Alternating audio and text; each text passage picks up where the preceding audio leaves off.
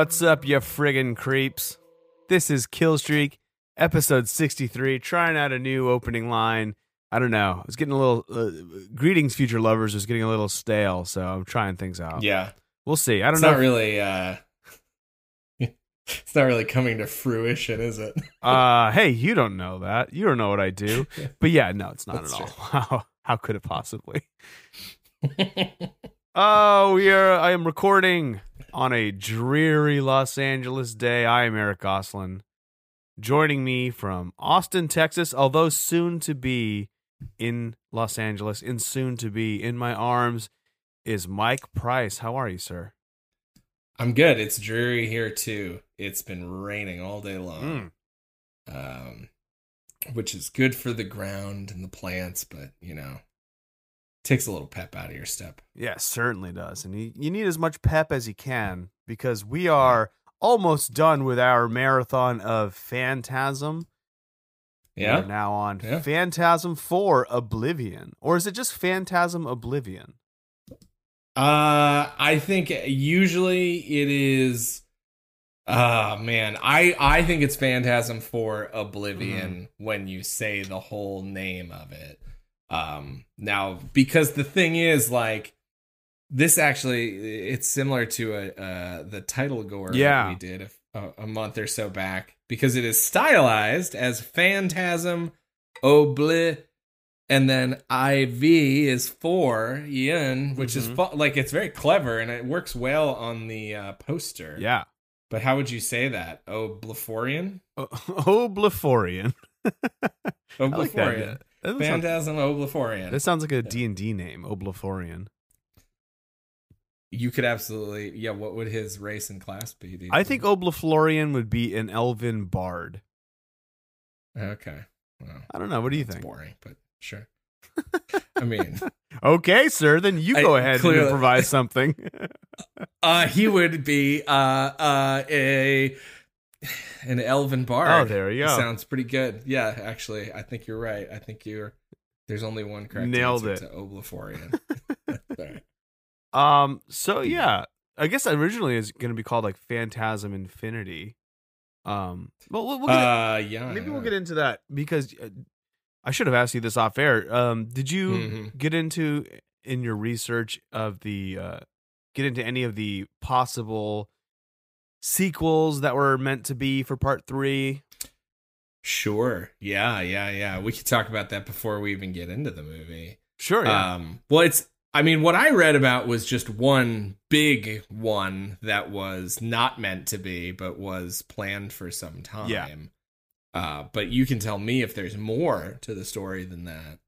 Um, but yeah, it, it, it, at some point in the '90s, um, Coscarelli became friends with uh, one Roger Avary, um eh, probably most noteworthy as the co-writer of pulp fiction Mhm. right Yeah.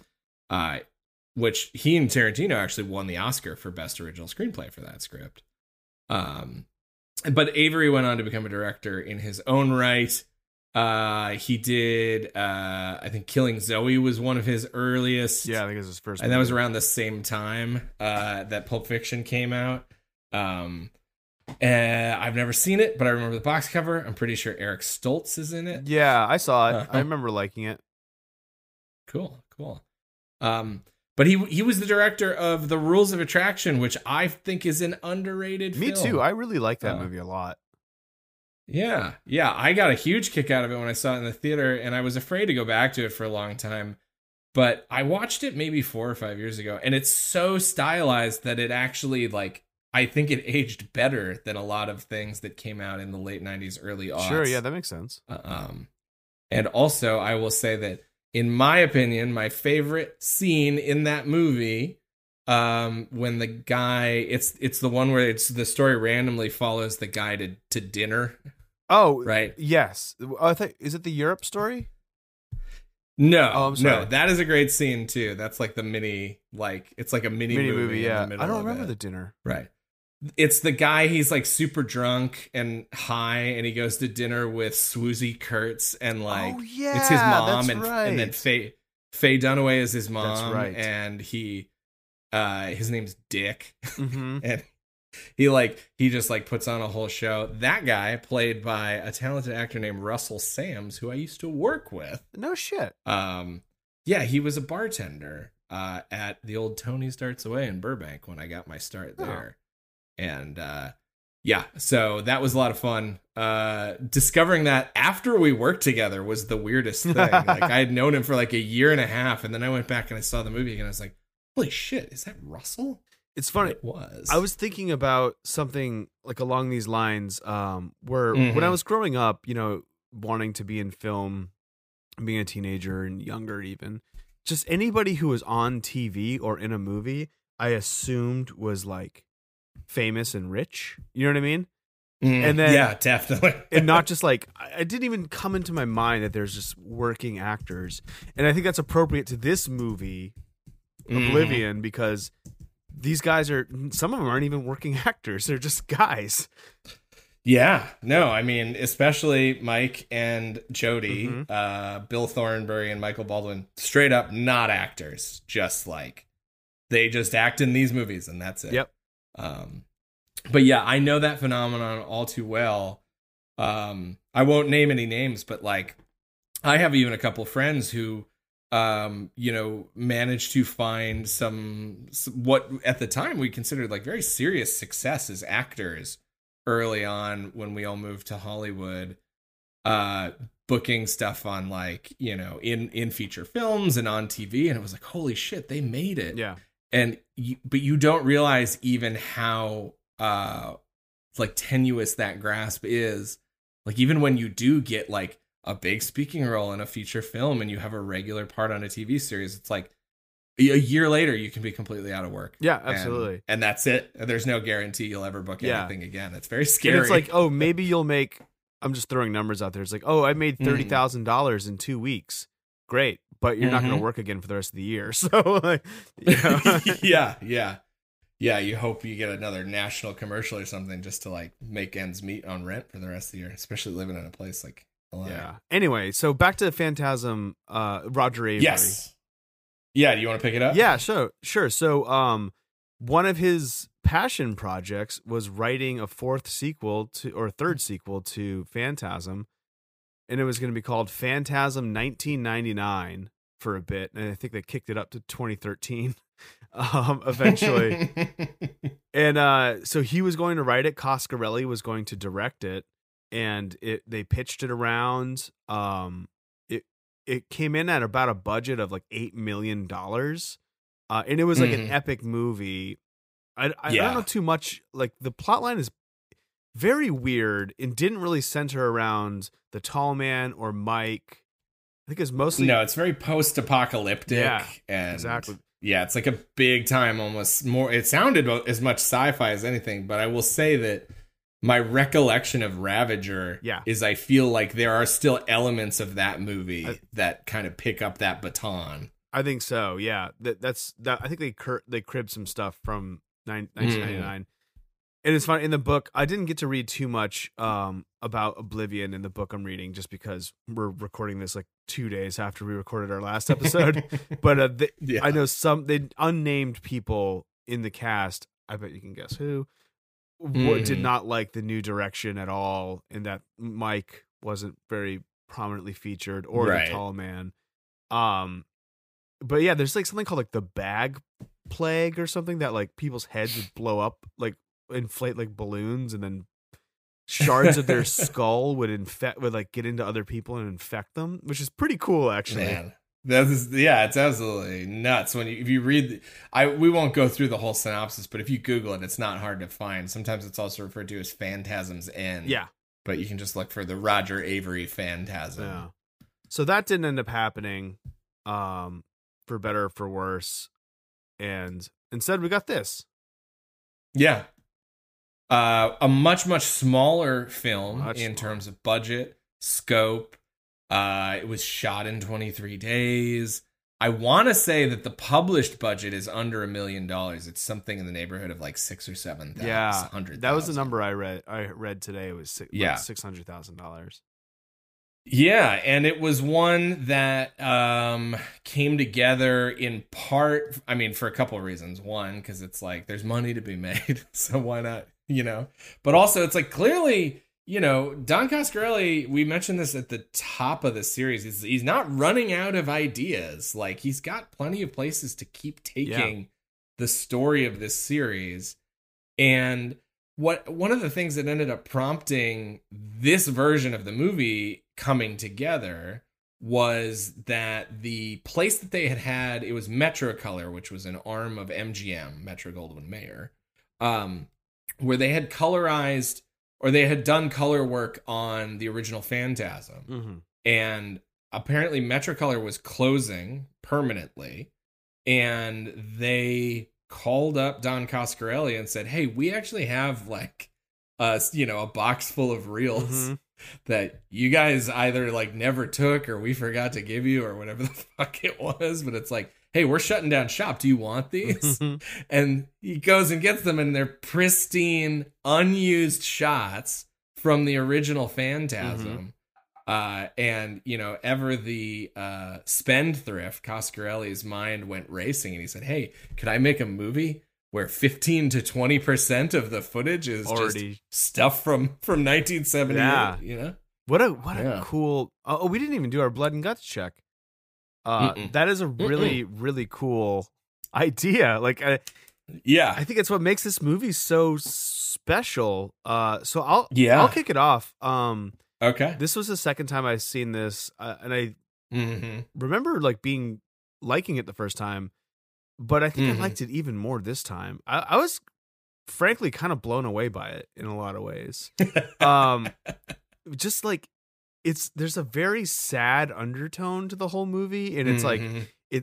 like tonally it, it feels very different from the rest but it's sort of not like not like as a um uh a betrayal of the the other movies Mhm. but it's just very interesting and to see those see the old stuff right up against the new stuff it kind of like has this I don't want to joke around and say time is sort of a character, but it's like like wow, time really does come for us Yeah. all, and it's sort of like poetic and cool to see it. It feels almost like an art Yeah. film in some ways.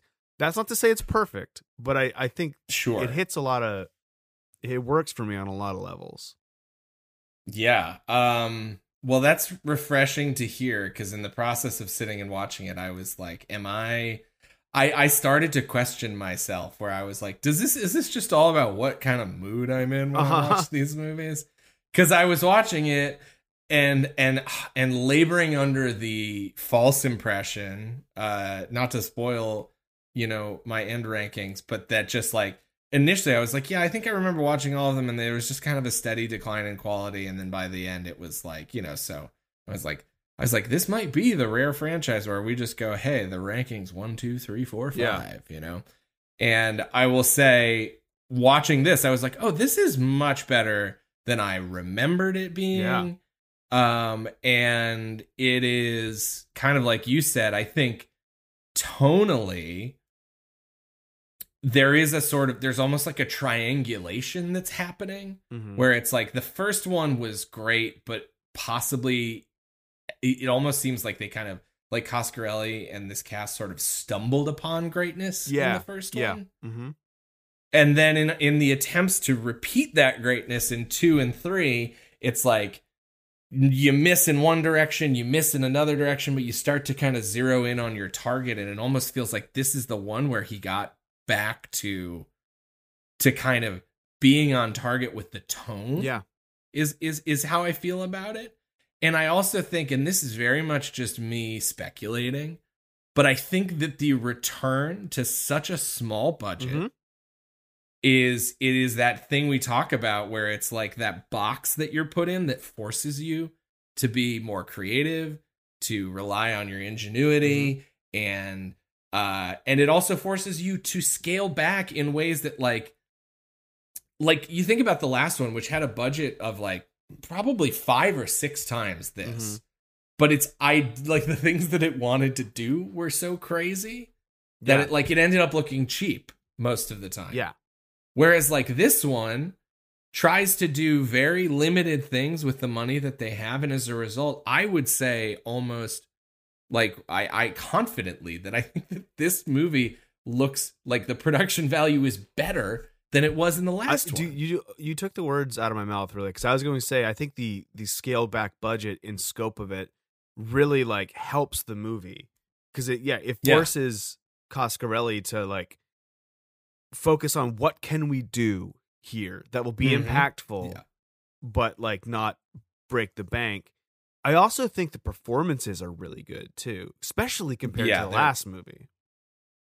Yeah, I mean, it almost feels like maybe Michael Baldwin and Bill Thornbury were were kind of getting their sea legs back after some time Mhm. off in the last one, and perhaps who knows? Maybe they had a chance to watch Phantasm three and go, hmm, maybe the next time. But I mean, also, oh, sorry, go oh. I'd say that was something that that uh, Michael Baldwin did do, which was like he Mhm. didn't like how he didn't like his portrayal of Mike in the last movie and how he was written as like a victim.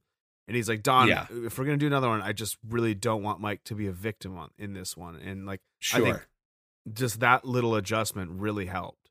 hmm Yeah, and I mean this goes back to something that we talked about last week, which I think you were the the the one who really uh, zeroed in on this. But that idea that Coscarelli was also getting pulled in a lot of different directions on the production of 3 Mhm. and you mentioned that brief anecdote where Michael Baldwin was expressing that he felt like he was sort of absent in some of those you know directing performances moments Mhm. largely because he had so many responsibilities, not because you know he he wasn't he wasn't lazy. It was just a, a matter of being stretched too thin. And it seems like the balance was probably better here. Um, yeah, just based on the performances that he gets out of his cast. Uh, yeah, absolutely. Um, uh, I lost, completely lost my place there. I had nothing else to add. Uh, okay, well, the other thing, the one thing I'll throw in is is to just like rain on this love fest a tiny bit. Um, I do think that story wise, um, things get confusing as Mhm. they as they sometimes do in this series, and I think that the first two thirds of the movie manages to stay really uh, on track in terms of like I know what's going on, I know who's doing what. Uh, and then in the last like 20 minutes, I I truly was like, wait, what the fuck is happening? yeah, I really I like lost the thread completely for a while and I didn't have enough time to go back and rewatch it. So I'm actually waiting for you to explain to me what happens in the last act of this okay, yeah, yeah, yeah. That's fair. Uh, yeah, it's funny because I I started the movie early in the morning on Wednesday, Mhm. um, Okay. and watched about an hour of it, and then finished it late last night. so it's a, but but I did I do think I I got all the Okay, great. Yeah, and and I'll also so I got a very long, thoughtful question from friend of the podcast, Matt, uh, maybe a week ago, that he just just raising all of the very valid questions uh, that really go back to what the fuck actually happened with Jody sure. in the first movie. And I feel like this movie flirts with almost answering that question and then somehow like veers away at the last Yeah. second and it's like, okay, it still makes no sense whatsoever. Uh and I'm and I I told Matt when I was chatting with I was just like, give me until we finish. I want to finish Ravager again before I like weigh in on this. Yeah. But I will say, just for an update, that at this point, at the end of movie four of five, I am still confounded as to what exactly the truth of of of the even the, the plot events of the entire first film is. yeah, you know? uh, me too. Me too. I think maybe like talking through the the beat by beat things will help us. Mhm. But uh, yeah, Jody Yeah. is a confusing element in all of these. Um, Right. and I think there is some carryover from the last movie into this one. It's like, oh, now we see his motivations from the last movie in this one. But as to part one, I have no idea. Right. And I think that is a question that maybe as one of our and uh, one of our segments for the for the wrap up episode, it won't be a superlative, but maybe it's just how about you and I take three minutes to try to explain to people what, What the hell happened. happened in the That's a good idea. That's a great idea. Um, I, Okay. d- I watched some of the interstitials that Joe Bob did for this movie. Um, Mhm. and I was surprised that he thinks this is the best one. I, th- I think even more so than the first one. Wow. I might be wrong on that I one, but I, I, I he, he is it is his favorite of the sequels at least. Sure. Yeah. I mean, it's an interesting take, and it's not one that I can immediately just say is is totally wrong. You know, it, it deserves some pondering. We'll leave you guys hanging until the wrap up episode. Yeah. Um behind the scenes stuff, uh we covered some at the beginning. There's not a whole lot of other stuff I really wanted to touch on that we can't hit while we're going through the plot. We've really only got one new character um you know, cuz again, the the scope of this is very small. Yeah. And that's Jennifer played by Heidi Marnhout hmm um, who also appears in Coscarelli's Bubba Ho-Tep. Um, and otherwise, you know, just some TV work throughout the aughts uh, into the teens. But uh, uh, yeah, I don't know. I mean, she's, I think she's good. Yeah, I uh, think so I don't too. know. Yeah, but it doesn't seem like she's done a whole ton of stuff, which goes to show you, just like we were talking about at the top, you can be talented and, uh, you know, not to be reductive, but she's also quite attractive. Uh, and uh and that doesn't guarantee anything but i mean also she's had like 26 credits so hopefully she's sitting in a nice house in sherman oaks that is a really good criterion for like TV success. Um, uh, i bought a house in the valley in the In the- in the- before the real estate yeah. boom In the late destroyed nineties, I bought a house in the valley. That's like one of one of somebody I know got their house from Roz from Frasier. They sold him the house. ah Peri Gilpin Uh, I guess that's her name. Yeah, I guess so. yeah sure Um, uh, yeah, from the fan. behind the scenes stuff that I have read about this, uh, it was just that it was a pretty miserable experience being in the desert, like the, Mm. the hots and the colds of the desert. The Yeah. accommodations weren't that great. They're up in the middle of like Lone Pines, which I've never been to, but that's where they Mhm. shot most of it.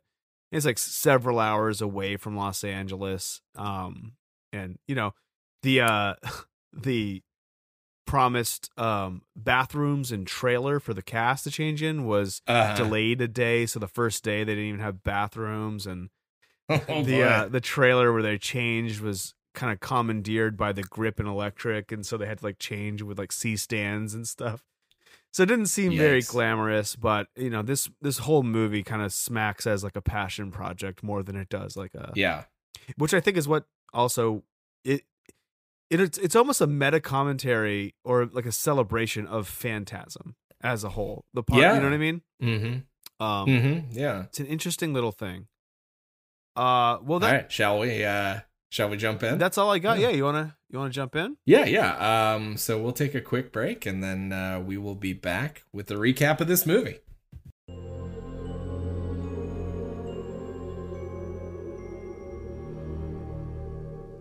Phantasm.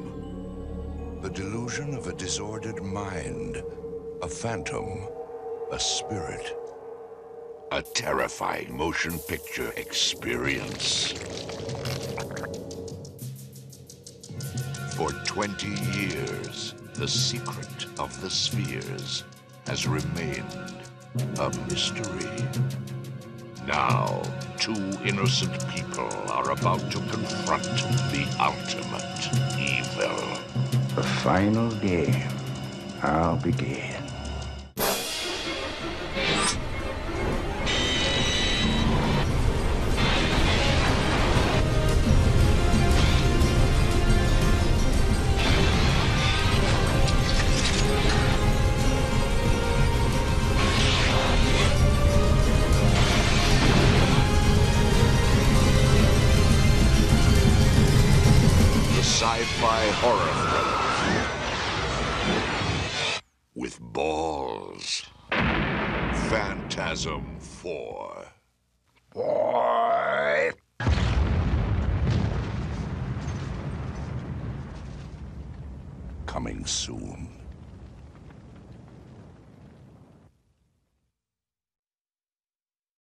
We got a a dreamy opening. This movie's very dreamy in structure.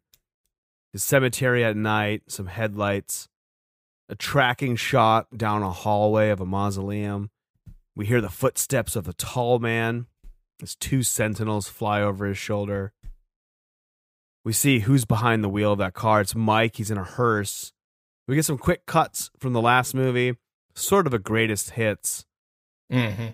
Um, and we see Mike's eyes turn gold. I guess that's probably a shot from part three, or I couldn't tell if it's I, that th- or. I think it is. This whole sequence, Coscarelli talks about it in his book. It's kind of interesting. This was the first movie they shot, uh, sorry, edited digitally, like in a nonlinear editing Oh, yeah. system, like like a Final Cut or a Premiere.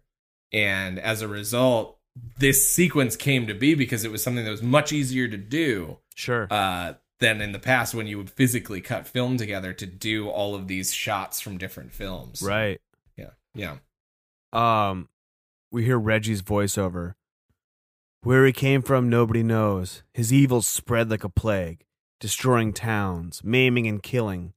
We called him the Tall Man. First, we thought he was just an undertaker. Uh, really, we're just catching us up from the last movies. Um, my name's Reggie. I was an ice cream vendor by trade. Now I'm a soldier. A soldier in the war with the living dead.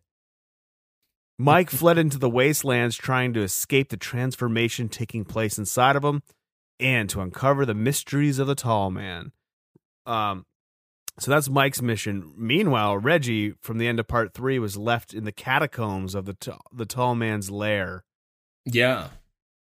And uh we we pick up where 3 left off where Reggie's pinned up against the wall by the sentinels. Um they do like they color his hair or something to make him look a little like like he did in the early 90s. Yeah, Reggie gets a, a decent. He gets a couple boxes worth of Just for Men over the course of this movie. um, the tall man calls off the sentinels. Small man, your end approaches, but not yet. Take great care how you play. The final game now begins. Then we see a swarm of CGI sentinels flying through the halls of the mausoleum and title card. so Mike's driving it. terrible. I was They don't look say, terrible, The no, no. The CGI Sentinels. I one thing I noticed was the way that they move. In my head, I was like, "This has got to be that whatever it is. I don't know if it's like an algorithm or what, but it's like they definitely have the same kind of movement as the things in the Matrix. Um, Oh, like those uh octopus robot things. Yeah, yeah, yeah. Yeah, They- yeah, like yeah. the way they swarm. I bet somebody programmed some kind of like swarming flying behavior, and that's. I was like, oh yeah, it looks just like. Yeah, you're probably right with that. Um, so Mike's driving at night. A lot of driving in this movie. This movie primarily takes Mhm. place in cars and in the desert. Yes, because they ain't cheap to shoot. Yep, yep. Reggie, I've been moving southeast for three days now. I know he's behind me. Don't try to come after me. There's very little left alive. Uh, t- the towns are abandoned. Do you remember our little town? That last perfect day. I'm going to be doing a lot of just like reading the lines because they sure, kind There's of a lot of voiceover. a lot of voiceover and they explain what's happening. So then we get a flashback, the first of the flashbacks. Other if you don't count like the catching us up. I guess this isn't Mhm. the first of the flashbacks. Reggie's driving his ice cream truck. He drives by young Mike, who uh, hops on the back without Reggie noticing and like grabs an ice cream from the Mhm. back. And then Reggie sees him in the rear view and shakes his head. oh, Mike. It was the very next day that he arrived. And then we see Mike and Jody, young again in the Cuda, the original Cuda. Um, young Mike is driving this Yeah. fucking muscle car. Tear assing down the road. And yeah, just sorry to clarify, you weren't crazy. This is the first of the new footage. The new footage. Yes, yeah, you're right. Yeah, Yeah. yeah, yeah. hmm The new old footage, um, played by Julia Louis Dreyfus. The new adventures of old footage. Um, a stretch. Sorry. no, I liked it. Um, then a, a white hearse comes around the corner in the opposite direction. The tall man's behind the wheel. There's, there's a collie, a border collie in the road. He just fucking runs it over. cool sound effect. Uh, where are you, brother? What's become of you? Then back into present day. Mike's driving straight at a semi truck and he swerves at the last moment. Then, like in his rear view mirror, he sees in the he's driving the hearse. In the back of the hearse is like this Mhm. blank faced thing, this man. Yeah. Then he turns around. There's nothing there. He turns to the passenger seat, and the old fortune teller from part one is is sitting next to him. She starts laughing, and she disappears. Um. Meanwhile, Reggie is fixing up his Cuda, his Hemi Cuda. He's fixing up the tires. Um, and then we see a shot, like a point of view shot, going over towards Reggie and over his shoulder. He turns around. It's the Jody ball from last movie. So Jody's still a sentinel Yeah. for now. Reg gets in the car. And he's like, "Hey, Reg," and then Reggie's like, "God damn it, not you again." Reggie doesn't want to have anything to do with him. Um, and he doesn't. He doesn't want him to help find Mike. I wish things had been different, but they're not. That's what Jody says. um, and then oh no, yeah, maybe either Jody, Jody, Reggie, Reggie says that. Basically saying like, I wish that our lives, our lives had turned out different. And then Right. holy shit, we have a shot that is suitable for framing. It is our three heroes as they would have as they would be now had they not been in phantasm like Yeah. situations. They're three middle-aged men drinking Dos Equis off the hood of a car while Jody strums an electric guitar and they're at the beach. It's fucking amazing. Reggie has his hair down.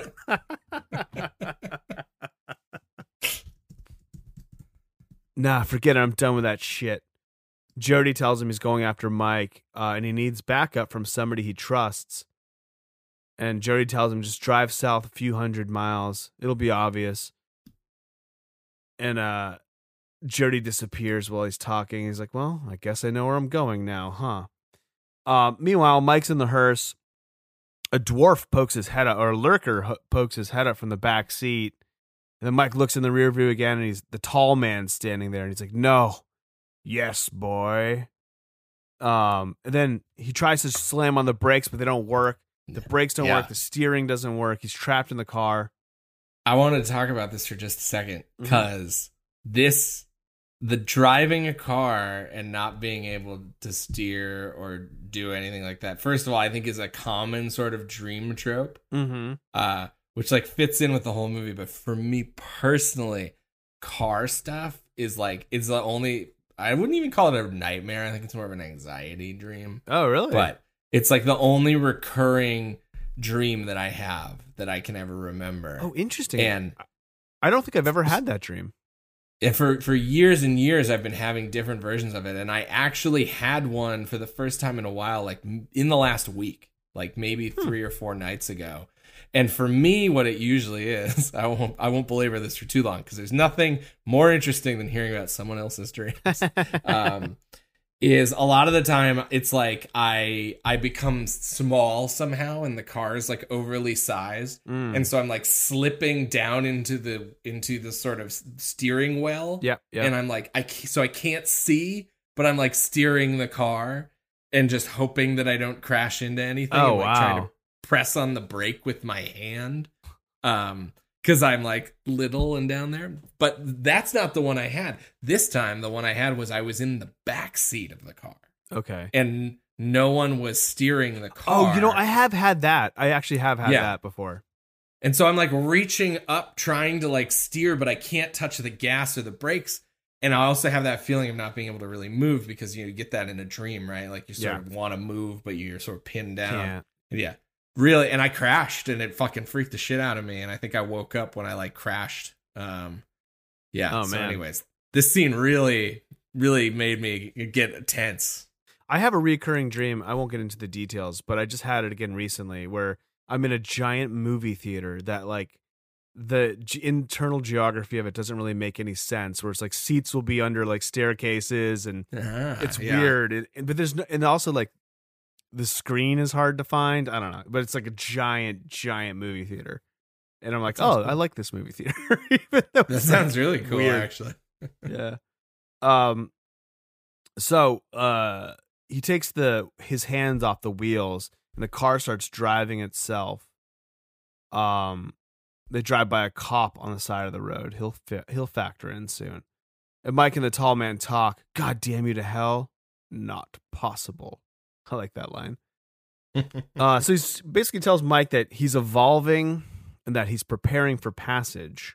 And uh, Mike is confident that his friends are going to find him. And the tall man opens up his casket, and this red light comes out, and he crawls in and disappears. We see that Mike is 54 miles from Death Valley. And while it's still driving, I believe, Mike crawls into the back and opens a casket, and like red light flush, like floods all over him. Mhm. Meanwhile, Reggie gets pulled over by that cop. Uh, the cop gets his license and registration and kind of just disappears for a while. And Reggie ends up getting out of the car to see what the deal is because he's just sitting there. And This the car's cop- empty. hmm Just just trivia for anybody who doesn't know this cop portrayed by stuntman Bob Ivy, Mm-hmm. who did the giant hearse jump uh, in Phantasm 3 that we talked Yeah. about last Yep. Exactly. And then a, a jump coming up too. This movie always has a good pipe dr- pipe jump. hmm Yeah. Um, so the car's empty. He hears a sound from the trunk. He opens it up, and there's a fucked up state trooper in the back. The makeup looks real bad on this guy's face. Um, he's all bent and broken up, and he's like asking Reggie, he's like, "Just kill me, man. Just kill me." Mhm. Then Reggie backs up into the Demon Trooper is like his official name. It's Bob Ivy. Yeah. Um, Reggie runs. He's able to get in the car. And he's like, "Fuck you!" And then he looks. Ah, damn it! There's no keys in the car. he tries to get the shotgun. There's like a shotgun pointing straight up that's locked in to the seat. Um, Mhm. and he tries to get it out, but he can't. He like tries to get like a screwdriver to open it. The demon trooper gets on top of the the car, and Reggie goes, "Blow me!" Cocks a shotgun, shoots the trooper twice through the roof. The trooper pukes a mouthful of yellow blood right into Reggie's mouth. It's thick like pudding. It really fills it right up to the brim. uh, Reggie gets out. The trooper's not dead. Reggie grabs a baton, throws him in the back seat, and sticks the baton right into a shotgun wound, and then locks him in the back of the car. And he's kind of just standing there, he's sitting there exhausted, leaning up against a car next to the gas tank, and he finds a road flare. He sparks it up, puts it into the tank, walks away, and it blows. he jogs away. Jogs which away. even even that I questioned if it was fast enough. Yeah, Because I feel like putting a fucking lit flare because he like jams it. yeah, that baby's going up tank. right away. Yeah, I was like, I don't know if I'd have the balls to do that. Uh, I really, even in a situation like that, yeah. uh, the trooper gets out of the burning car. He's on fire. Then he collapses. Reggie, wow, some cops can be real assholes. now, I don't want to say that I'm in favor of murdering police officers. That is not something that I support. Sure. However, uh, did I enjoy watching this scene in a Schadenfreude esque way? Sure, I did. Sure. Uh, the other thing I wanted to say, uh, you mentioned the the bad makeup on the guy in the trunk, which I totally agree with. But I think it's because they spent all the money on the Demon Trooper makeup, which, Which I looks think pretty looks good. good. and do you know who But- did the makeup effects? I uh, it was some free help, right? From was this a K and B? It was KNB, yeah. Mm-hmm. Yeah, yeah. And I don't know if it was free free, but they definitely got like a sweetheart deal. Um but th- overall, this sequence by the time it was over was one of the first things where I was like, man, this movie is better than I remember. Mm-hmm. And one of the reasons why I just I, I was just checking it in the, in the last minute or so. This sequence with the trooper is 6 minutes long, uninterrupted of Wow. this of this back and forth with uh Reggie and the trooper. But it moves well. It's not slow. It's not boring. It's very interesting, but it's like it's a real set piece that I think is it is done really well and it's the kind of thing that I feel like the last movie and probably Phantasm 2 as well just wouldn't have taken the time with. This Yeah. is something that would have gone by in like 90 seconds and then we would have been on to the next crazy. Yeah, exactly. There, we didn't have time to to settle in Right. on anything like this. Yeah. But in this yeah, movie, we kind I- of have nothing but time. Definitely. And the thing is, like, I do think, especially like four movies in, like, I think Don Coscarelli is a talented director. mm-hmm. Like, he really is good and I think that like the thing that makes him so interesting is also sometimes his Achilles heel, which is like a more is more kind of approach to stuff where Yeah. I think he has these ideas that he wants to execute and and this to me was like a perfect example of like how I was like, yeah, give me a 6 minute showdown with a demon trooper. This is just like a cool scene that I will remember regardless of the plot of this movie and that's not to say I don't care about plot. But like we talked about the last one it gets so plot heavy Mm-hmm. and this this one strikes a much better balance you know between the big action of the of two and then the super plottiness of three Yeah, absolutely. Yeah, and like it's just well done. In, Mhm. you just said like watching all of these movies, Coscarelli is a good director, and this movie really cemented it for me. That's like, oh, he does know how to work with actors, kind of thing. You know, not that I ever like Yeah. really doubted him exactly, because I like I think Bubba Ho-Tep's really good, and I like Don- John Right. dies at the end. But like, kind of after the last one, sort of sa- like put a sour taste in my mouth in some ways. I Mhm. still like the movie, Yeah. but you know what I mean. same Uh, so Mike is broken down in the desert. It looks great, fucking great rock formations. it looks awesome. I I feel like this whole sequence to me, and you tell me what you think as we go through it. This was like this was like Don Coscarelli gets to rewrite history and make his Star Wars. Yeah, yeah, totally sure. Um, so Mike's kind of wandering through the rock formations, and we see some lurkers kind of scuttle, scuttering around, scuttling around in the background, and even like he walks by. It's a really cool shot. It's kind of creepy actually, Mm-hmm. where he walks by a graver and doesn't notice him. Uh, I really, Who happens to look kind of like a Tusken Raider? If yeah, he does look like a Tusken Raider. Uh huh. Yeah, and of course the lurkers look like Jawas. We all know that. Yep. And like this scene, honestly, is like the setting is kind of reminiscent of uh like the beginning of Star Wars, Star Wars, yeah. on Tatooine. And I was like, oh yeah, I feel like this has to be on purpose. This Graver looking like a Tusken Raider in there. Yeah, Um, maybe maybe I'm wrong, but No, I mean, there's a lot. There's always been a lot of crossover with Star Wars and Phantasm. Just like the first movie yeah, came out around the same time, and there's like some weird parallel thinking. So uh, back at the hearse, Mike looks at the coffin. He opens it up, and the tall man's suit is in there. Then he writes in his notebook, "The last will and testament of Michael Pearson." Reggie, I don't, I don't yet know why he's brought me here. Feels like I'm at ground zero of his experiment. There's one escape. I've got a plan. When the sun comes up, I'm going to force him out. See if I can't take him down with me. And then we see there are lurkers behind him in the in the window, but they don't get him yet. Uh, So then there's a dream sequence, get like that imperfect flesh line from part three, where he's trapped to the Mhm. slab. Um, my wife is making faces at me. How dare she? I am going to really give her a piece of my mind later. um, there's the mirror Okay. scene with the sentinel embedded in his head, and then we start to hear Mm-hmm. battlefield noises. Um, and boom, we're at the Civil War. I think it's a Civil War. It's a Revolutionary War. I think it's a Civil it's Civil War. War. Yeah, because they use Yeah. some Civil War reenactors to, Oh. to get this. That's fun. Yeah. It's black and white. Some men are propped up in coffins. We hear gunshots. And we track into this tent, and the tall man is there, and he's embalming a soldier who looks who is Mike. I mean, essentially is Mike. Uh, he puts the needle right up his nose, like very far. It's a cool shot. I don't know Mhm. how they did Yeah. this. I guess it's just a trick needle, really, but it looks great. Right. And then his eyes pop open. He's still alive. He struggles, and then Mike wakes up. It's morning.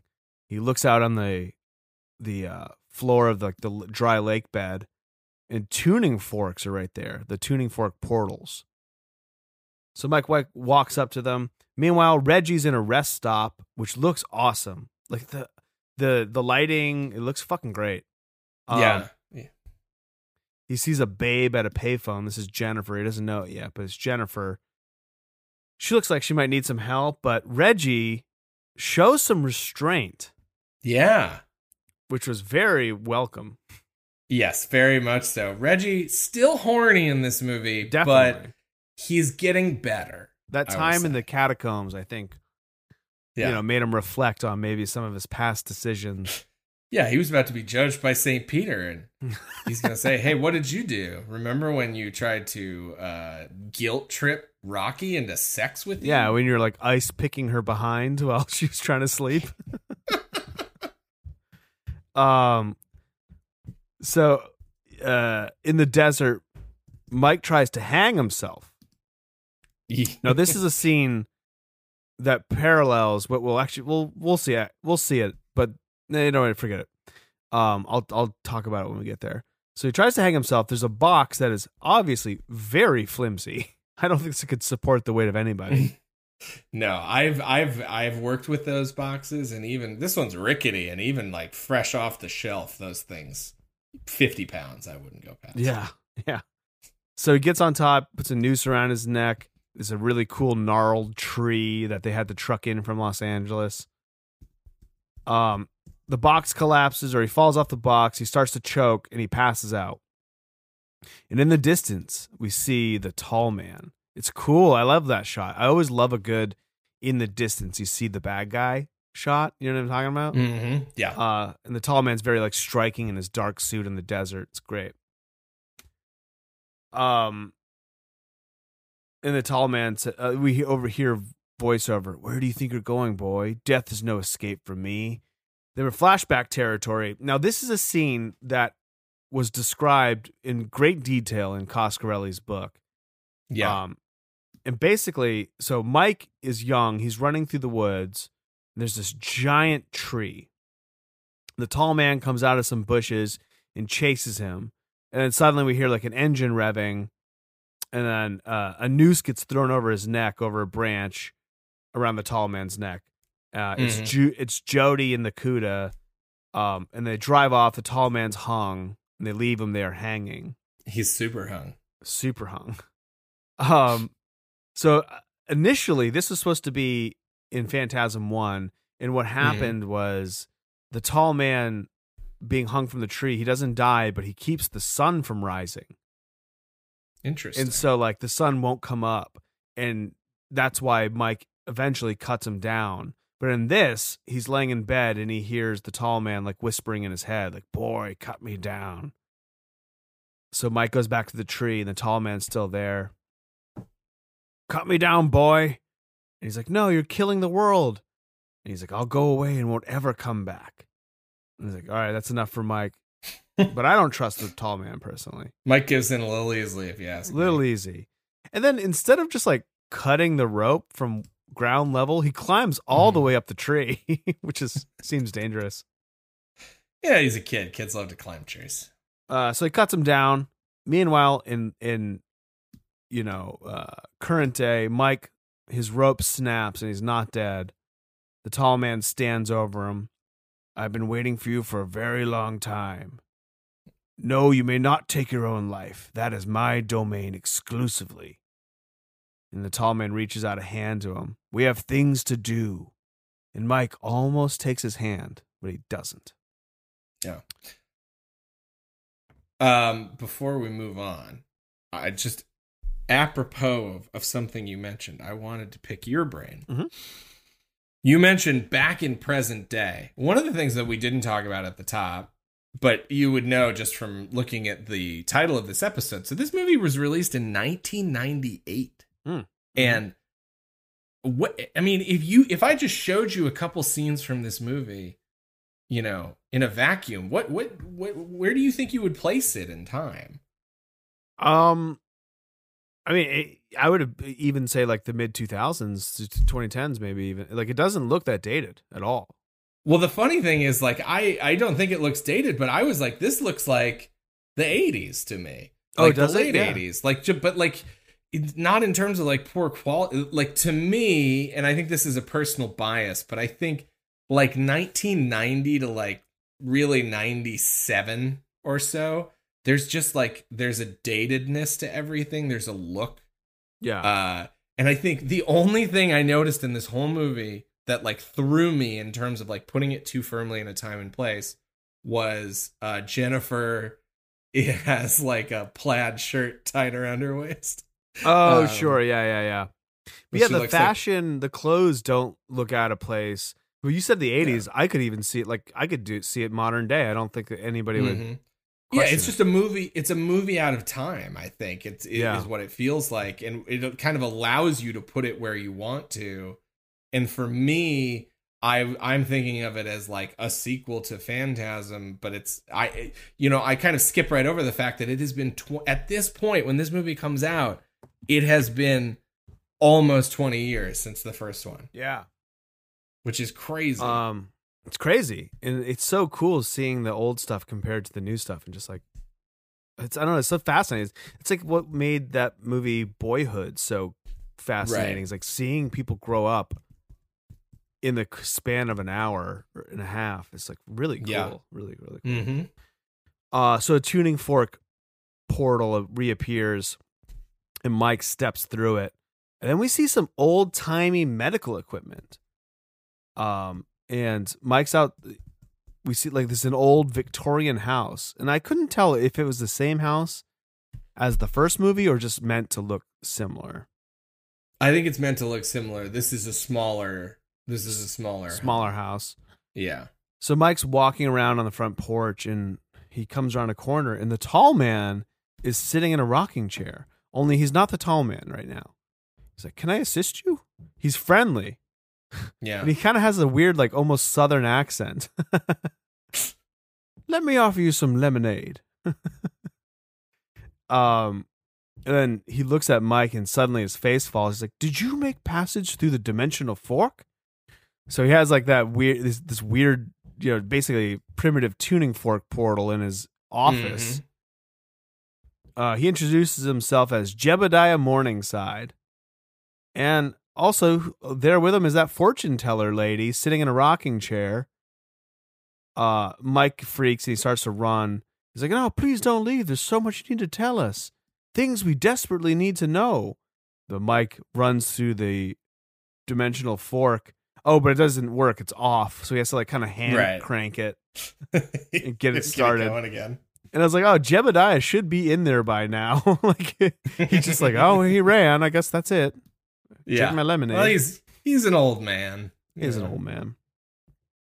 So Mike's back in the desert. Now there are a bunch of tuning fork portals everywhere. Uh, meanwhile, Reggie's in the CUDA and he's driving right behind that woman at the rest stop, Jennifer. He drives alongside of her, risky move. They make eye contact and smile at each other.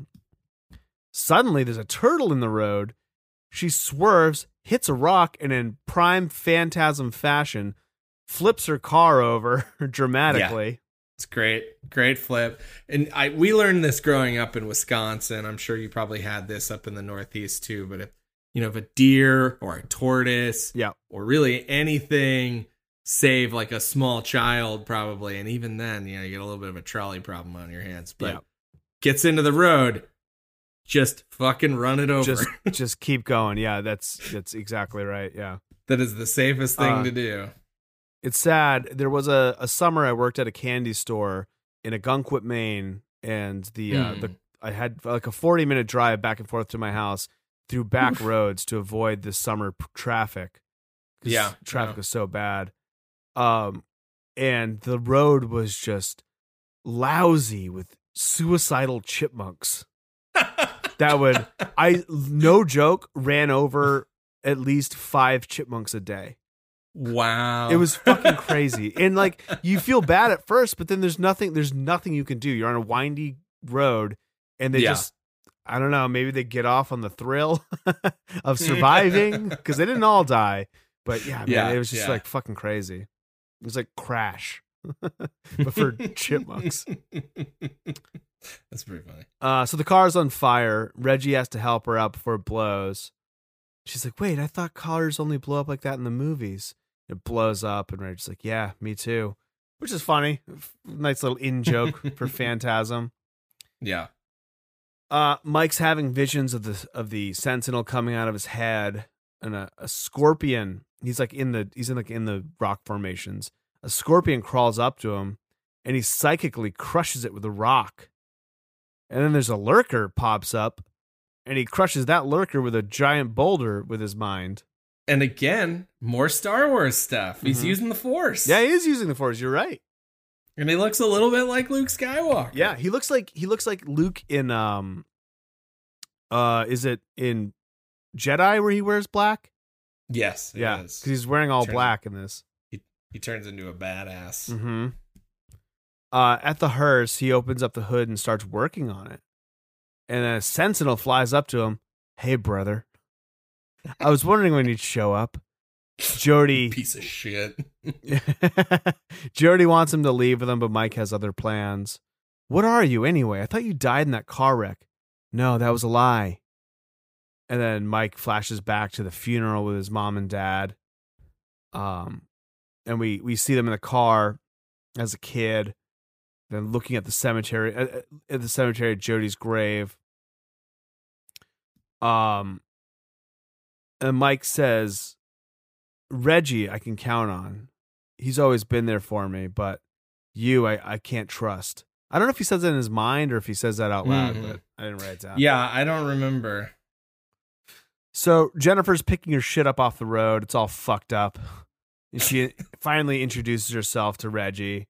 Reggie's going to give her a lift into the next town. Meanwhile, Mike finds a dagger in the hearse, uh, which is like the tall man's dagger. I don't know if that's been established before in other movies, but I mean, I know it's fame famously, I say, uh, notably the same prop from the first movie. oh, cool. It's the, it's the literal dagger from the first movie. I think it's the one he kills Reggie with at the end of the movie. Oh, sure. Yeah. Okay. Mm-hmm. Yeah. Man, these movies are so fucking confusing. Because he's like, Right. no, he doesn't But, kill so- Reggie. So, yeah, clearly he doesn't actually kill Reggie. Um, so that's that's one thing we should remember. Um. So, uh, that gets the dagger. Jody tells him he went through a lot of trouble to get back here. I didn't abandon. I didn't abandon you, Mike. I was taken. I didn't abandon you, Mike. I was taken. Uh, flashback. We see Jody pull up into the house, the original house, in his Cuda. Opens up a window to get some fresh air in his bedroom. He has a mirrored closet door and he closes it. We see the tall man's there with that same dagger. Mm-hmm. Then in the desert, Mike turns around, Jody's gone, and there's a really loud humming sound. And he looks, and the desert's filled with even more tuning fork portals. And He continues to repair the engine. And it should be noted there's like a part of the engine that has like spherical on top. That comes into play later. Yeah, yeah, yeah. Uh, Re- Reggie and Jennifer pull up to an abandoned motel. and then Reggie's funny. He's like, Well, this looks affordable. Pretty good line. It's good, but then he like this is he does a whole fucking he puts on like a little bit of a show in this scene, and I'm like, Oh yeah, yeah. He's like, oh look, room service, and he's like holds up some pizza that still looks good somehow. yeah, it's like that pizza would freak me out because I'm, I'm like, people have been here in Yeah. the last day.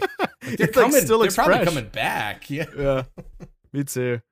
Um, so basically, he convinces her to stay in the hotel with him, even though it's abandoned. He breaks in; it's a total shithole. And she's like, "This place reminds me of a club I used to dance in," which I didn't understand. Is that is she is she like a, a stripper or is just like a club that she hung I out think in? she's some sort of dancer. Uh, you know, Yeah. maybe she was maybe she was like a cage dancer at a you know like a nightclub. Yeah, Um, maybe. But yeah, I think the the, the clearest, the the easiest A to A to B is that yeah, she was an exotic dancer.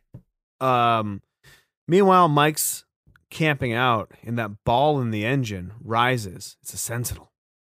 Mm. I didn't really pick up on this, but it's a Sentinel built by Mike.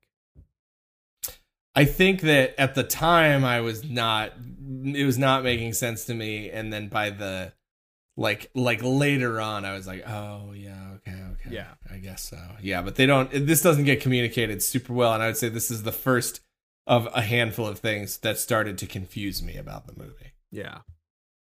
Uh, Jennifer's getting changed in the shower, like behind a translucent curtain. Reggie's lighting candles, which luckily lights up the entire room as if they have the lighting equipment.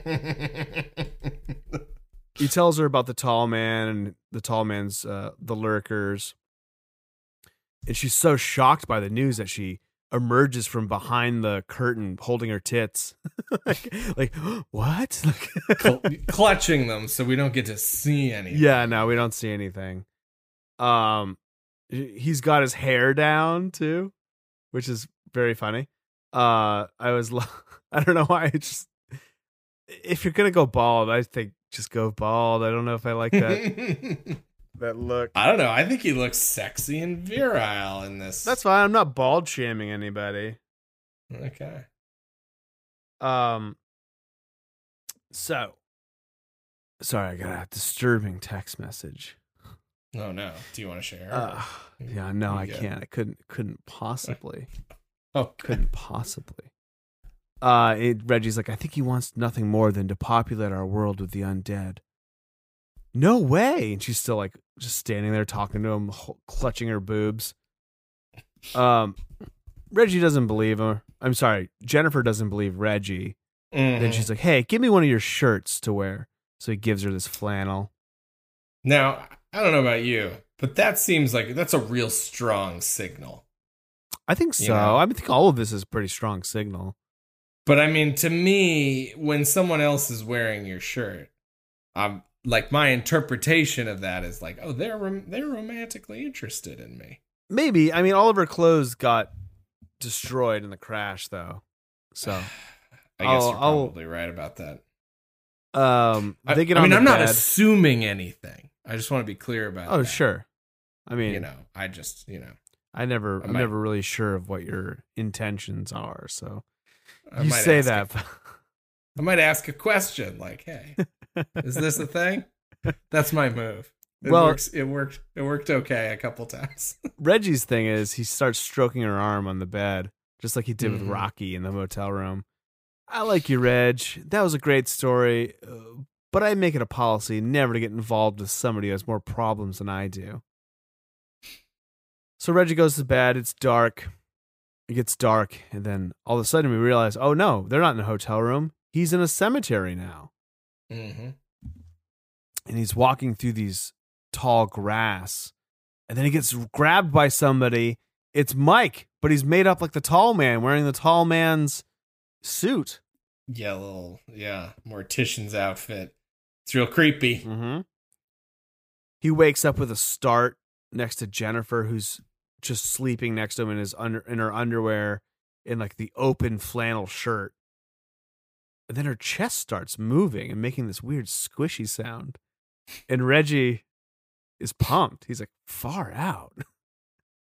And he opens up the shirt and we got sentinel tits baby Oh man. I mean, it's a fun, it's fun for sure.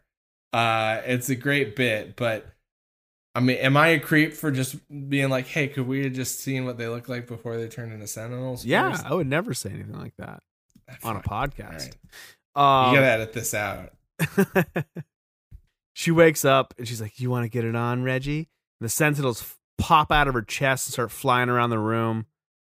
He does some maneuvering and makes them bounce off of each other, and then grabs a sledgehammer and smashes one of them.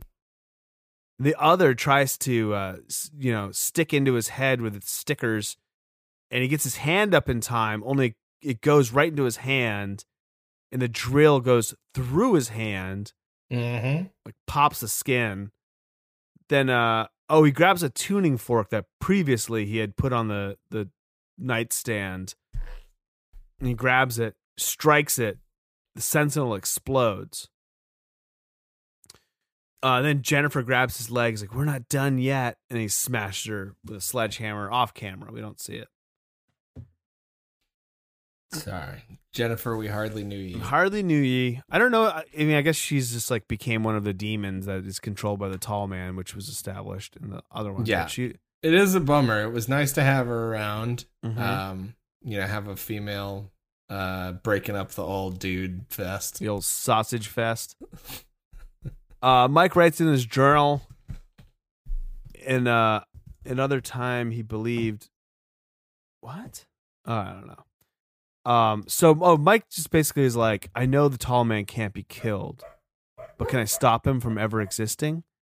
He's looking at a portal.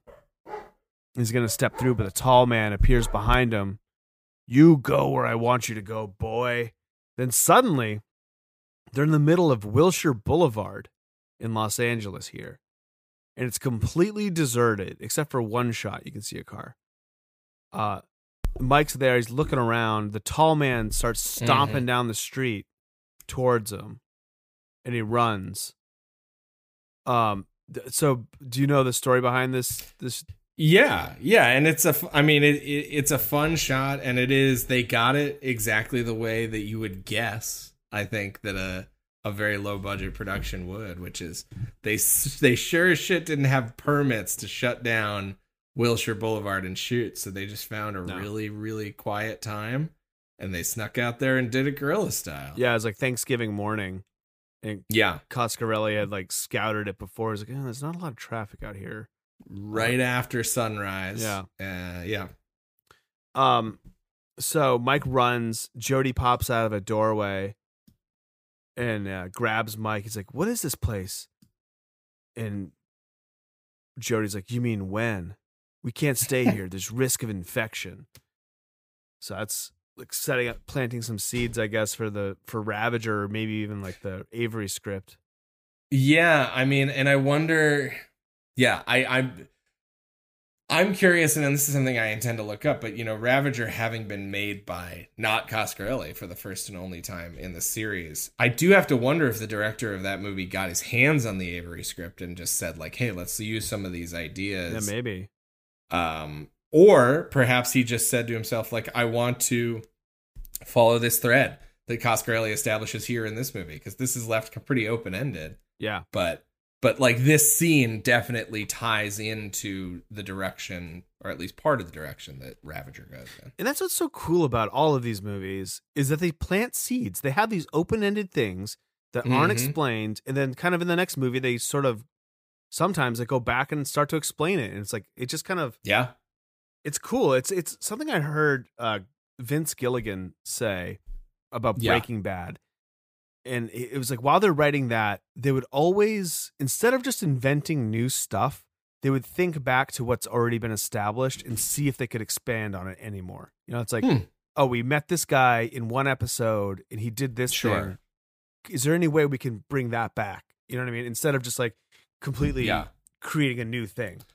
Yeah, it's almost like retconning your own show, but Yeah. not but not rewriting anything so much as like you it's brilliant because it makes it seem like you you had this insanely detailed plan all along Exactly. but in reality it's just a strategic way of like using new material but tying it into what was already there yeah And like It's great. broadening out your own mythology, which is, I think it's really cool. yeah Uh, so back in the desert, Reggie pulls up to the funeral mountains. He climbs to the top of some rocks and pulls out some binoculars. We got some more binoculars. I'm sure you're bring excited. Bring back binoculars i was 20 bring back binoculars in 2021 um, he pulls out the binoculars. He sees the hearse. So then it's time to load up, baby. He gears up. He loads his quad shotgun. He gets a switchblade. Puts on his ice cream vendor's uniform for the first time since the first movie. I was a little. I wasn't moved, but I was like, "That's cool. That's a nice." Nice yeah, and touch. this the score swells a little bit. It goes. And it's just it- like I think it goes back to. Oh no, maybe that's later. There's a point where it goes back to the old score, yeah, uh, which is and it immediately feels better. yeah, exactly. Until it's like, oh, this rules. yeah, Um, the sun sets. Reggie approaches the hearse. Meanwhile, Mike portals to the beach. Jody's there looking out at the surf. We hear a weird sound. And then Reggie hears it on his side too. He lifts the hood of the hearse, and the engine sentinel is is like kind of moving around a little bit. And he hears a noise in the back of the hearse. He opens it up, and look out, Reg. There's a lurker right behind you. But Reggie smells him before he sees him, which I thought was a fun touch. like starts Yeah. sniffing the air.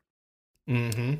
And not to let the lurker know that he's aware of him, he just kind of like puts the quad gun over his shoulder nonchalantly and pulls the trigger and blows it away.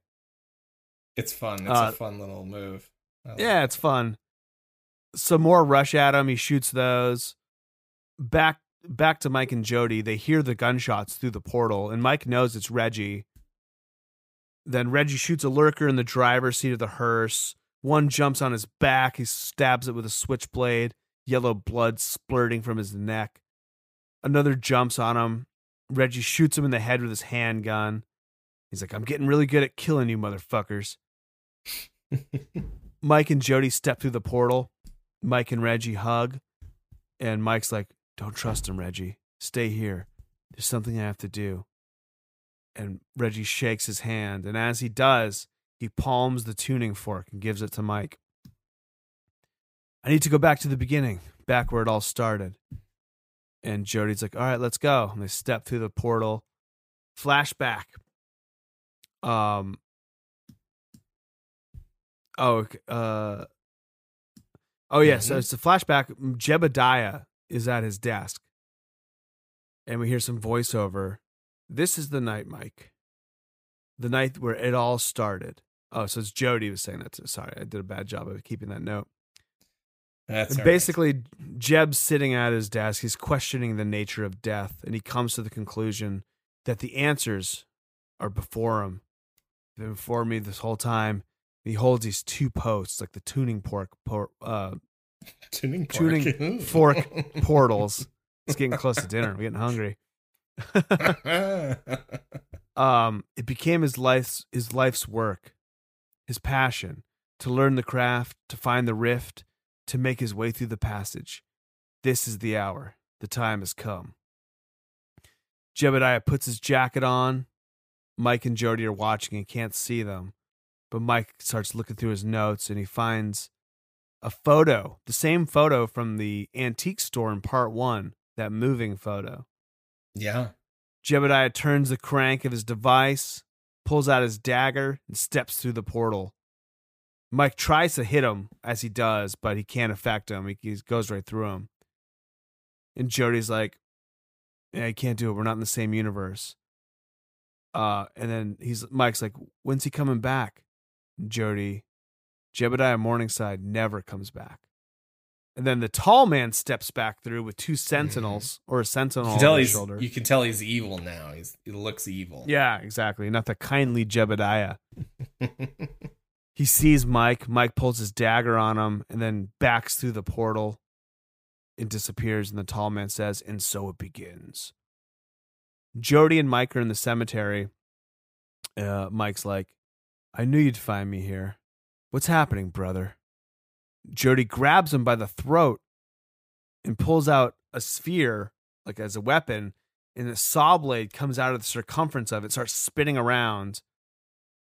Mike grabs his dagger, uh, the tall man's dagger, really, and slices Jody's hands with it, and yellow blood comes out. And Mike's like, huh, just had to be sure. Because he's been suspecting that he's been a, a- an instrument of the tall man this whole time. He stabs Mhm. Jody. Uh, he's like, I had to be sure before I killed my own brother, or what's left of him. The tall man steps out from behind a tree and grabs Mike, and they tumble through a portal. Then we're back to Mike's laying on the slab in a in a mortuary. Jody's there. He's holding him down in the mausoleum. The tall man saws open Mike's head with that saw sphere. Yellow blood starts shooting out Mm-hmm. and Mike pulls out the tuning fork and hits it, and Jody and the tall man freeze. And then Mike forces the tall man's hand holding the saw sphere into Jody's neck, slicing his throat. And Jody says, I died. I died in the car wreck. So Mike threatens the tall man with the with the tuning fork. Um, but the tall man psychically grabs it out of his hand, so Mike runs. Meanwhile, Reggie's loading up his quad gun. Mike steps through the portal. The tall man, he's like, "The t- he's coming. He's gonna rip my skull open. Um, he's like, I got the Cuda stashed a mile away. Once we get to that, nothing's gonna stop us. The tall man steps through the portal. He comes at Reggie. Reggie tries to shoot him, but click, his gun's empty, even though he just loaded it. Uh, the tall man grabs Reggie by the throat. Ice cream man. It's all in his head. He throws Reggie. It's time now, boy. Mike says, Yes, it is. And then psychically calls up the engine sentinel, the one that he made. It has three it has like three spikes on the end. It flies into the back of the tall man's head, and the tall man pulls it out. And he's like a toy. Mike's eyes turn gold, and the engine of the hearse starts glowing. And the tall man kind of like goes over to look at it, and it blows up. Mike gets flung backwards. There's crazy noises coming from the fire. Another tall man steps through the portal and he stomps up to Mike and rips the sentinel out of his head. Oh, rips the sentinel out of Mike's head, like the one that's Mhm. embedded in his head. Right. Then he walks to the portal, looks back, and walks through. So Reggie runs up to Mike, and Mike's like, I'm dying, Reg. And Reggie's like, No, don't let go. I'm coming right back for you. Reggie grabs his quad gun, and goes through the portal. Then we zoom in on Mike's eye, and then we're in flashback land. Young Mike is walking down the street of his hometown. We get the old score from the original's Phantasm. Sounds great. Yeah. And uh, we hear a voiceover from Reggie. He's like, Mike, Mike, you're still alive. Reggie's ice cream truck pulls up to him. Reggie's like, Howdy, partner. And Mike's VO is like, I'm dying, Reg. And then young Reggie kind of looks around like he hears it. It's cool. It's really timed perfectly. Because, you know, Yeah. obviously they didn't shoot it that way. Uh, right. he looks around like he hears it and he's like, Hey, did you hear something? And Mike smiles to himself. He's like, It's just the wind. It's just the wind. And the truck drives into the darkness. I think that's a beautiful ending. It's like really, really emotionally satisfying. Yeah. Okay. Before we move on, so give us the just for dummy for like for dummies version. So what was the deal with Jody? Was he evil the whole time? Uh no, I mean no. You mean from when did he be, when one? did the change happen? the Like, change happened um so I guess like the events of part 1 may may or may not have happened. Right. Jo- but even outside of that, like Jody well, let's let's just leave that for for next time. Jody's been evil since part 3. Since he reappeared in the series. Yes. He's always been evil. Yes. Yes, he's been the toy of the pawn of the tall man and he's Okay. been leading Mike and Reggie to this eventful like this Okay. end ending. Okay, and then what was the tall man's plan with regards to Mike? The whole like, what was the purposes of all of this? To- best as we can tell, to right make Mike the new tall man. Okay, got it. All right, and that and what do we know explicitly what the Why? sentinel that was in Oh. his head was doing, or No. like, and why he's taking it back now, or No, I don't know. No, okay, not clear. Okay, these, these are just the things that I didn't understand, so I'm I'm I'm trying to grasp as best as I can. Oh no, they're they're all it. fair questions. Uh, that last one I don't think Okay, maybe ever gets answered.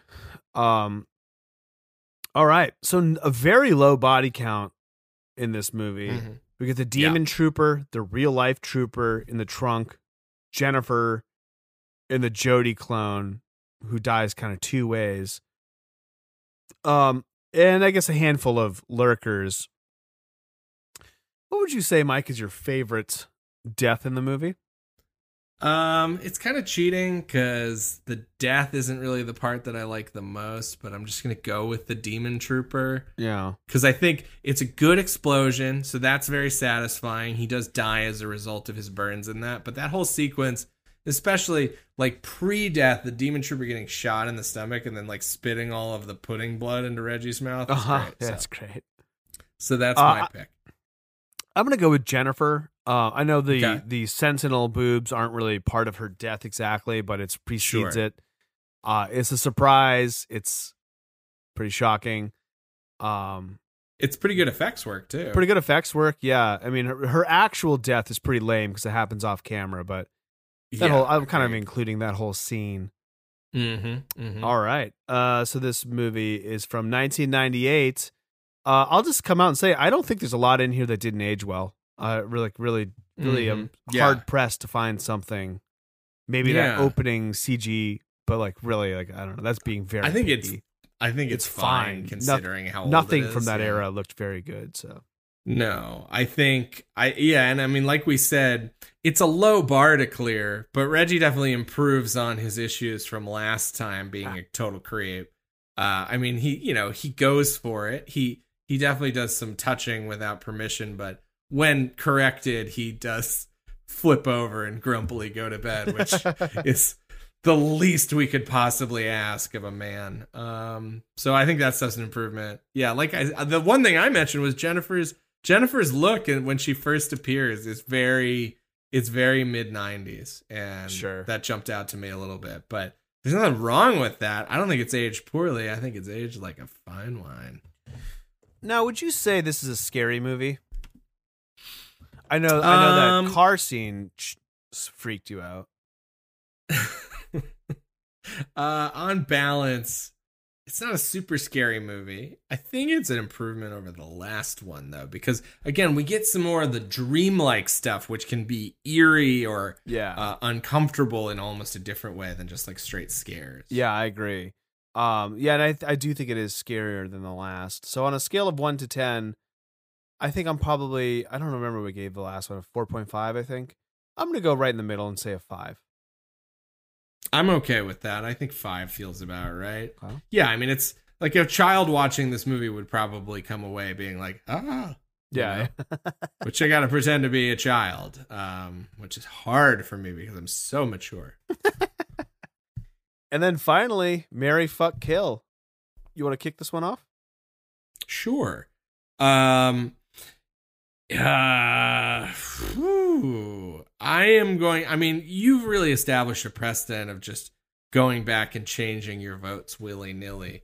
Uh, usually, I, I, th- I, I, I feel like a lot of pressure to be like, man, this is a hard decision to make. But now that I know that I can just check in with the audience whenever and tell them that I've revised my score, uh, I'm gonna go with a fuck.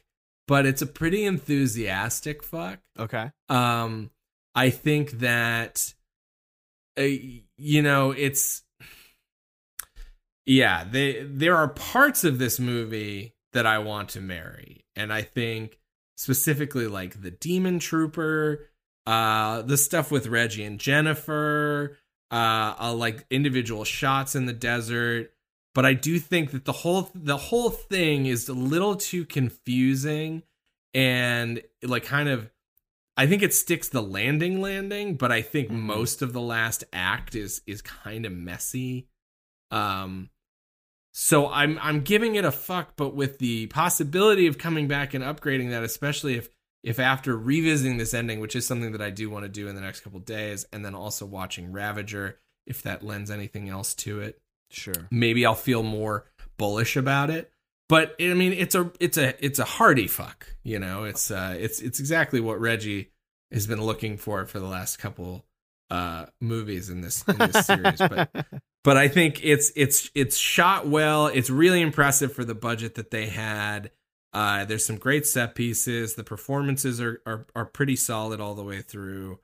Um, yeah, I mean, it's just a very satisfying. It was a very satisfying watch for me. Yeah, I, I'm right there with you. I, I was surprised by how much I, I liked it this go around. Um, I think it's even if it doesn't always make logical sense, I think it's pretty Mhm. emotionally satisfying. Um, and I, I really like the stripped back nature of it, and Mhm. kind of the uh the um what's the word I'm looking for? The restraint shown in a lot of ways, Sure. especially coming after part three, which was going in a lot of different directions at the same time. Yeah. Um, it's not a perfect movie. You know, I, I would never ever level that against it, um, or for it. Uh, but I think in the end, at the end of the day, this is gonna go in the Mary pile for me. I really like this All one. right. Yeah. Well, cool. Uh, yeah. I mean, who knows? Maybe I'll join you one day. Uh, but uh, yeah, I'm glad you enjoyed it so much. And yeah, uh, I mean, for sure, it gets a recommendation from me. Like, I mean, that is what a fuck is. But uh, Sure. anyways, very cool. Well, we are uh gonna take a long break. Mhm. Um, we're gonna shut down for a few days here. It'll only be a few seconds to you guys at home, and then uh, and then we've got something real fun planned when we come back from our break. All right, we are back. This is our uh, final segment. It's a very special one here. I have not one but two special guests. Joining me here live in studio for the first time ever, Mike Price. Hello, Eric. It's good to finally see you in person. It's nice to meet you. Nice to Uh, meet you too. yeah. Absolutely. Turns out I don't know what all the fuss is about. You seem like a normal looking guy. also here, you might you might hear some noise. Is my almost six year old son Elliot? Elliot, how are you? Good. Good. Anything you want to say to the listeners before uh before we move on? Okay, fair enough. Doesn't know. So Mike uh, actually stayed at my house a few nights ago. We had ourselves a real twister. We we lit it up. We're like Bill Paxton and Helen Hunt out there. We didn't go to bed till like two in the morning. We got nighttime tacos and and wings. Yeah, crazy, right? Yeah. Um, okay. So I have prepared here a final segment that I'm going to quiz you on, Mike. Okay. Um, in the theme of our show on Phantasm, I am tentatively calling it Boys Life.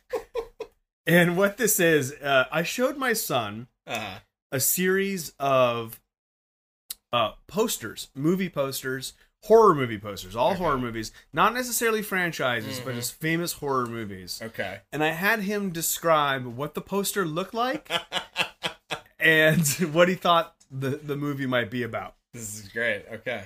Okay. So this is these these are his words verbatim. Okay. Uh, don't give him ooh, no spoilers. no Elliot. spoilers, Elliot. Okay.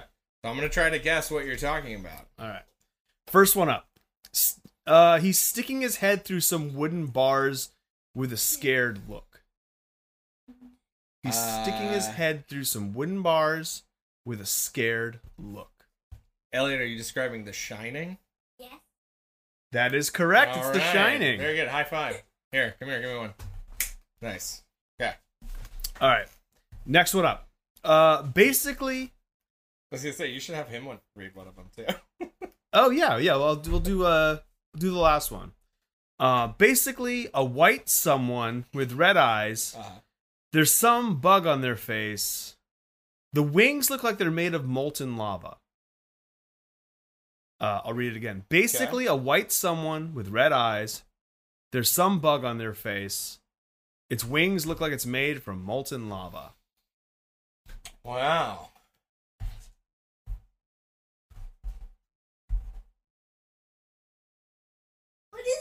What is it? That is a good question.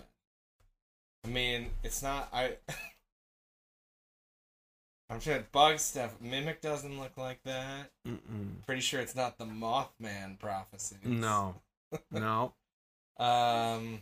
Do you want any hints? Not. Give me. Give me one more second. Sure. Um. What's the? Just trying to remember the Argento one with uh, Jennifer Connelly. I don't think it's that either.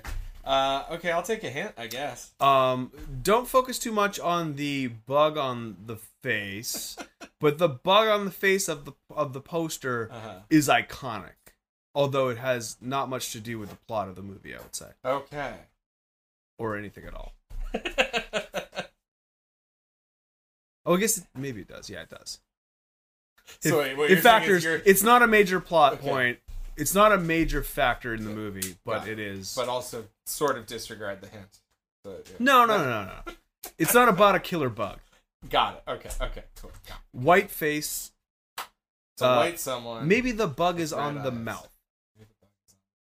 I mean, it is. Is it the Silence of the Lambs? There you are. Okay. All Uh. Kenda said, might be here a little bit after six, but she'll do her best. She just laid down. oh, good. That's that works out well. Okay, next. okay, sorry. uh, okay, next one. A man with some hat of some sort, flower like flowers, looks like it's made of leaves. Who knows what he's looking at? What type of tears are those?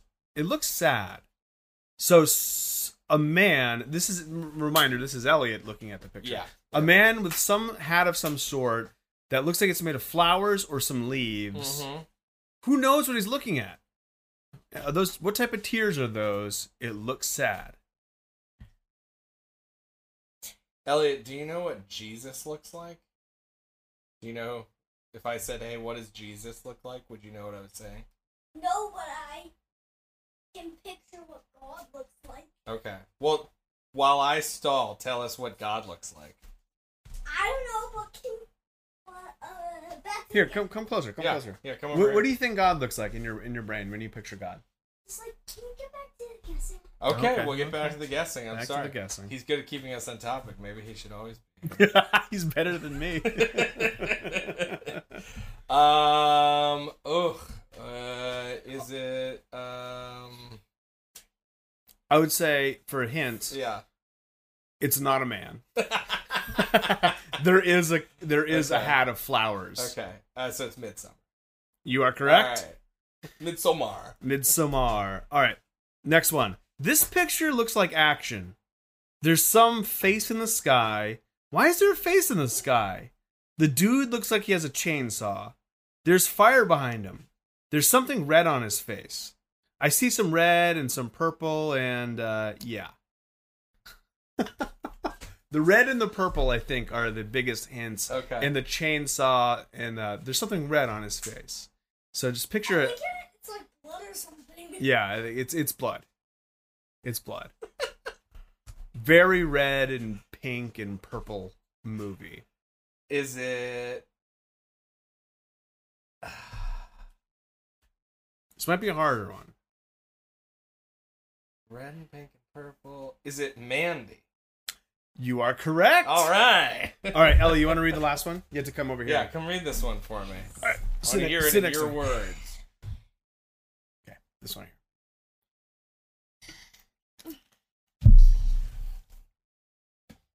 So I know it's about horror. It's basically a zombie with a chainsaw. Little loud. Can you read it a little louder for me, Elliot? Can you? Um, so I know it's about horror. There's basically a zombie with a chainsaw and a mask. Okay. He's in the forest. He's a villain. Can you read it one more time? So I know it's about horror. Mm-hmm. There's basically a zombie with a chainsaw with a mask. He's in the forest. He's a villain. Well, I feel like that could be a lot of things. Uh, I'm gonna go with Texas Chainsaw Massacre. Oh, I'm so sorry. The movie that Elliot was describing Uh. was Friday the 13th. And What did he go with? I said Texas Chainsaw Massacre. Well, I think you got four out of five. That is Okay. a very good showing. Thank you. Well, I got Uh, some hints, but uh, Yeah, you got some it hints, was but a team effort. it's Really, okay. Elliot's the one who got me there. Yeah, and I think we'll we'll we'll do more of this in the future. Uh, Okay. Elliot likes guessing, and he likes uh, he's actually pretty interested in horror. I wonder why. I'm sure that'll be fine. That'll go well. um. So, Mike, anything else you want to plug here? yeah. Uh, um, check out my. Let me know if you know about any good listings on houses in Los Angeles uh, before they go on to the Realtor MLS. Uh, and uh, yeah, listen to my podcast, Kill Streak Pod. Oh, that reminds me. I was on a uh, friend of the show, John Richardson's podcast. It's called Ruined Childhoods, uh, or Ruined Childhood, Childhoods or Hoods. Either way, you'll find it. Um, I was I'm on there talking about the movie Tango and Cash, which is uh one that I'm very fond of. Has some fond memories of. Uh, you trying to get out there, bud? All right, let me open the door for my son. In the meantime, uh, as we always say, feel free to email us at killstreakpod at gmail.com. You can uh, message us through our Instagram, killstreakpod, or DM us on Twitter, killstreakpod. Follow there for announcements about future movies and fun stuff. And you can hear what Eric and I are watching and all of that good business. And then, which episode is this? This is uh episode 63, um, Phantasm- Phantasm Oblivion. Oblivion. And So- then, yeah, next week we have. Yeah, we'll have uh, Phantasm Ravager, Yeah, which is also, I assume, playing on Amazon and Tubi. I think so. So it is uh, available. I hope you uh, enjoy watching these movies as much as we do. And then, you know, obviously, we'll be doing our ranking and announcing our next episode Thursday. I'm sorry, our next series Yeah. Thursday of next week. That sounds great. sadly, we'll be in different states again, but We will. maybe not forever. Uh, and as always, I don't have a quote pulled. I don't even have the document open. Oh yeah, baby.